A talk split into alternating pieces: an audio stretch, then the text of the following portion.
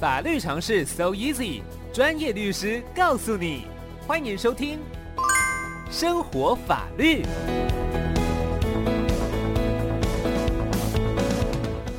呃，咪早，各位观众朋友，大家早。是潘律师，今天有什么法律常识来跟大家分享？呃，今天是想要跟大家分享一个问题哦，就是呃，我们买房子之后啊，如果要请求，呃，就是如果买房子之后如果有漏水，嗯，那如果要请求修复漏水之后的那个价金减少，可不可以？这个问题，哎、嗯，是这部分有什么要注意的？嗯。对，因为现在目前啊，二零二四第一季好像就房价好像一个趋缓的讯号啊，是不是？嗯。然后那个就是加上政府大力推动的这个新青安贷新青安的这个贷款啊，是。其实这个对要买屋自住的年轻族群应该是一个不错的消息啊。嗯哼。可是今因为今天不是要跟大家讨论房地产趋势的问题，对，而是要跟大家去谈谈说，就是你们我们在买房子之后，那如果出现漏水的状况，那当然我们会请建商去修修这个漏水嘛。嗯。那修完之后，那站在消费者的立场，一定会觉得说，哎、欸，我今天就是呃辛辛苦苦赚了这么存了这么多钱，然后真金白银一毛不少的给建商。对。那你我买来之后，那我住进去之后发现漏水，那那现在我建商帮我修好了，那这个掉价的问题，我可不可以去主张？嗯嗯，对对对对对。那因为买东西如果有瑕疵的话，那大家第一个想法一定就是，哦，那我就退换货啊。对不对？对，那因为因为这样的想法是没错，因为现在工商工商业社会的商品买卖，它一般的商品买卖，它通通常都不是重大的交易，是，所以我们当然可以这样去要求卖东西的业者说，哎，我要退货，我我要退换货这样。嗯、那民法第三百六十四条也确实赋予消费者这样的权利。可是呢，就是买卖房屋就不一样了。对，因为买卖房屋是一种，是一个，应该说就是对每个人来说，应该都是一个很重大的交易嘛，就是买车买房，哦，这这样的重大交易。那你可能在买房之前，你就会有很多过程啊，比如说看房啊，嗯，呀，签约贷款，哦，交屋，然后交屋之前的修缮，然后交屋之后的修缮，然后入住，那这些过程可能都要经过可能半年一年的时间。是。而且通常买房是经过消费者深思熟熟虑的嘛，嗯，那总不可能因为你买了之后，啊，你发现可能有一些瑕疵或什么的，你就说，哎，我要换一间，或者是我要退费，可能没那么简单呢、啊。对对，所以说在这种比如说漏，可是因为漏水还是毕竟还是一个蛮严重的事情嘛，因为你买到新房子哦，发现漏水了，那怎么办呢？嗯，那通常我们跟建商之间的买卖契约，就是消费者跟建商之间的买卖契约会有约定。那个保护责任是，那通常是半年或一年啊，嗯哼，半年到一年左右。可是因为呃内政部那个地震师他有特别指出，就是说这个修缮义务其实原则上在建商交屋之前必须完成的。对对，那如果他迟延交屋的话，其实消费者可以去跟建商主张迟延利息，也就是以以付价款的以付价款的万分之五。嗯哼嗯哼，对对对，那就是在验就是比如说在那个。特别是在预售屋的状况，如果他在验收验验屋合格之前呢，那消费者还有这个五趴保留款的权利，也就是说，我可以把这个五趴扣在手上，不要交给建商。嗯，那其实都是这这些这些这些，就是特别对消费者特别保障，其实都是对针对建商所，就是要他去把那个交付之前，哦，要把东西处理好的一个，等于说一个一个一个规定的一个对建商形成的一个形成的一个压力。对，是。那那现在问题来了，如果如果今天好，那交建商交屋给我，我验屋也没有问题。好，我保留款也给他了。那我入住之后，我才发现漏水。对啊，怎么？对，那那当然现在就是那那这样变就变成是保护的问题了吧？嗯哼。对，那那那就是回到我们刚刚一开始讲，那我是今天请请建商去把漏水修完之后，那我还可不可以去跟你说？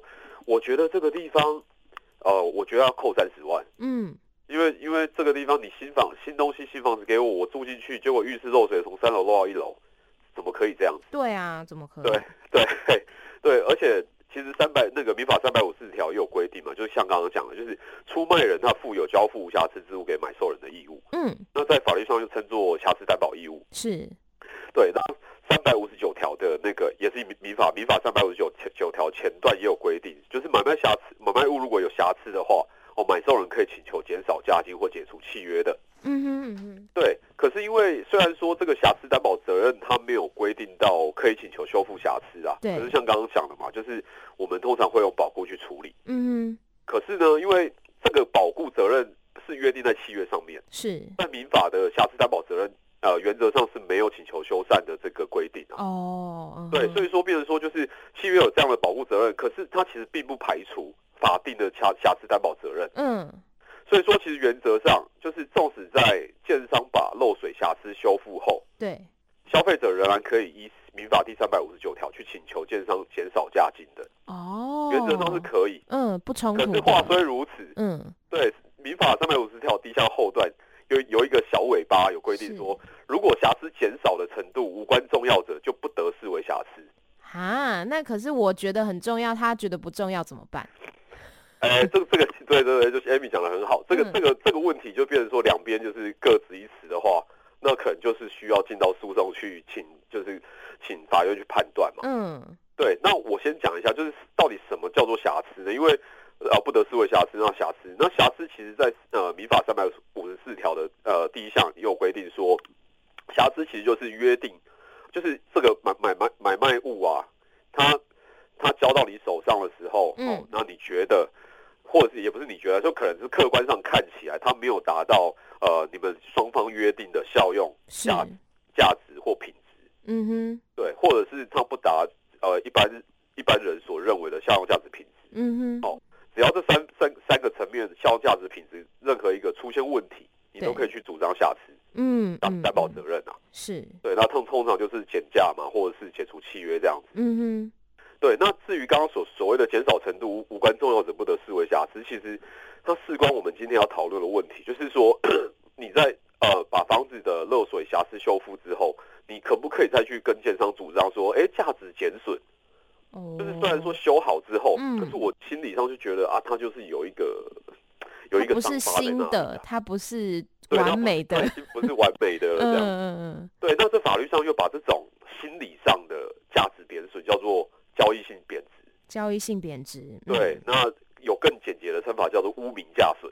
哦，对，这是法院会用的字哦，这不是我自己发明的。嗯、对，那这个污名价损呢，就是其实也就是社会心理上所存在的掉价的问题。是是。那我们最常见的例事例呢，就是比如说事故车啊，哦对对对，凶宅啊这些，嗯，哦，就是它其实物理上没有没什么问题，对，哦、效用啊价值没呃效用品质没什么问题，嗯，可是它是价值出问题嘛，啊，对，嗯，那所以说就是那漏水宅到底有没有存少减少？有有没有存在减少价金的空间呢？那刚刚刚刚有提到，就是法律上有赋予我们这样的权利。对。可是呢，这权利 这权利成立之后，你权利的范围到底到到底是到到哪里？嗯。的问题。那其实这个就关乎，就是说你呃防止漏水的严重的程度嘛。是。因为像刚刚 Amy 说的，就是如果建商认为这个减这减少的程度无关紧要嘛。对。那我觉我消费者觉得这价值减少的程度有关紧要，啊，那怎么办呢？对，啊，那那只好可能就只好进入诉讼。如果谈不成的话，哦，嗯，对。常其实法院在这种事情的状况之下，也是个案判断啊。嗯嗯对。可是因为法院毕竟不是可能不动不是不动产估价的专业机关，是哦。那他们通常会把这样的案件就是送给就是比如说各地的不动产估价师工会哦，让他去鉴定说，哎，那 这样的漏水的状况，虽然说修复之后，对哦，那它的位置啊，那它的范围啊，它的数量。然后它是不是在修复之后会影响到房子的美观，或者是居住者的健康啊，或者是房子的结构啊？然后，然后它这样子修复之后，它复发的可能性是有多高啊？哦，请专业人士来评估。对对对，或者是说，就是呃，这样子的漏水，哈、哦，漏水屋曾经修过漏水的房子，在当地就是当地，比如说台北市，或者是比如说台新竹市，哦，当地的社会。哦，当地的区域对这样的房子的评价会不会掉价啊？哦、或者甚至说会不会影响风水啊？嗯、或者转手转转手卖出了难易度这些，是这些都是可能鉴定机关会考量的一的的参数。这样，嗯嗯嗯。其实更白话就是更白话来说，就是看这个漏水的严重程度确实会影响市场，会影响市场的交易价格来、嗯、来断定这样子。是，对对。那其实举个例子来说，曾经就是有一个案例啊，就是呃，他买了透天厝。对。那他从一楼到三楼全部都在漏水，哈，就是大大小小的漏水，太用功了吧？对，嗯，那像像这样的状况，后来，诶、欸，其实实鉴定报告就会认为说，它整体这样加起来，哦，这样它它考量了，比如说这个建案在当地社区的一个识别性很高嘛，嗯，那再来就是他这样子的状况，虽然说修好了，你可能还是会影响消费者的健康啊，或者是房屋的结构损害，嗯，哦，或者是他也考量了民间的习俗因素，就是比如说。一旦你这个房屋面临的这种龟裂漏水的问题啊，嗯、其实，在风水的因素考量之下，可能买方还是会觉得居住不安宁嘛。是，而且你在转手的时候，可能也会有这个疑虑。嗯，因为我们现在不是有什么现况说 现况说明书嘛？对，对，就是你要针对这个现况哦，到底有没有曾经有漏水，或者现在有什么问题哦，你要去啊、呃、清楚的告知买方这样子。嗯，对，那。综合考量之后呢，鉴定机关认为，刚刚这个一到一到三楼都在漏水的透天厝，他认为，呃，它掉价应该会，就是对于这个交易性贬值的影响，应该是百分之五，哦，就是总价金的百分之五，就是其实蛮蛮高的一个，嗯嗯嗯，对对对。那可是其实也有另外一个案例，就是说，法院认为啊，就是呃，其实这个东西如果，因为这这个案例是一个大楼，对，哦，那它是采光罩的上缘，嗯，漏进来这样子，是。对，那法院认为说，那你在修好之后，那其实从外观看不出来哦，有修复过嘛，嗯、那也不影响你的美观，也不影响不影响你目前的的，比如说效用的使用上，或者是或者是你的那个品质哦。嗯、而且法院有提特别提到一个问题，他说其实其一个一个房子哦，对，有价值的是下面那块地。对，是是，就是其实它你漏水对于交建物整体交易价格的影响，其实微乎其微啊。哦，所以如果你漏水已经修好的话，嗯、那就没有所谓的价那个交易性贬值的问题了。哦，嗯、所以所以说，其实这个交易性贬值这件事情哦，不只是房子啊，嗯、比如说刚刚讲的提到的凶宅或者是事故车啊，对，这个其实都都是一个很值得探讨的领域。嗯，就不是那么就是法院的见解不。并并不是那么的，也不能说不它是个案判断的状况，嗯嗯，就要看到看事实面，哦哦，这个是到底是怎么样，嗯、然后他才会进行进行一个去判断，都是说到底能不能折价，那折价的空间有多少这样子。哦，了解，对对对，嗯，我觉得刚嗯是您说。哎，对，没有，我只是想想要说，就是呃，其实其实买房是件开心的事情嘛。对那因为如果如果如果漏水问题不大，而且建商也愿意修到好的话，嗯，哦，那那后来也确实修好了。那基于这种诉讼经济的考量啊，其实大可不必再花劳力时间费用去请求减少假期。虽然你有这样的权利，对，可是因为权利是有个范围的，嗯哼，对。那你考量一下，就是说这样的诉讼风险啊，然后就是。综合考量之后，到底有没有必要去做这件事情？还是可以用可以跟建商就是用沟通的方式，请他去哦，对，尽量处理处理到好这样子。嗯嗯。那当然了，如果如果遇到那种摆烂的建商，那就记得及时向那个行政院消保会提出申诉，对，以确保自己的权益会会较妥这样子。嗯哼，好的。嘿嘿，那我们今天呢，非常感谢潘季宁律师，谢谢您。OK，谢谢 Amy，谢谢大家，谢谢，拜拜。拜拜。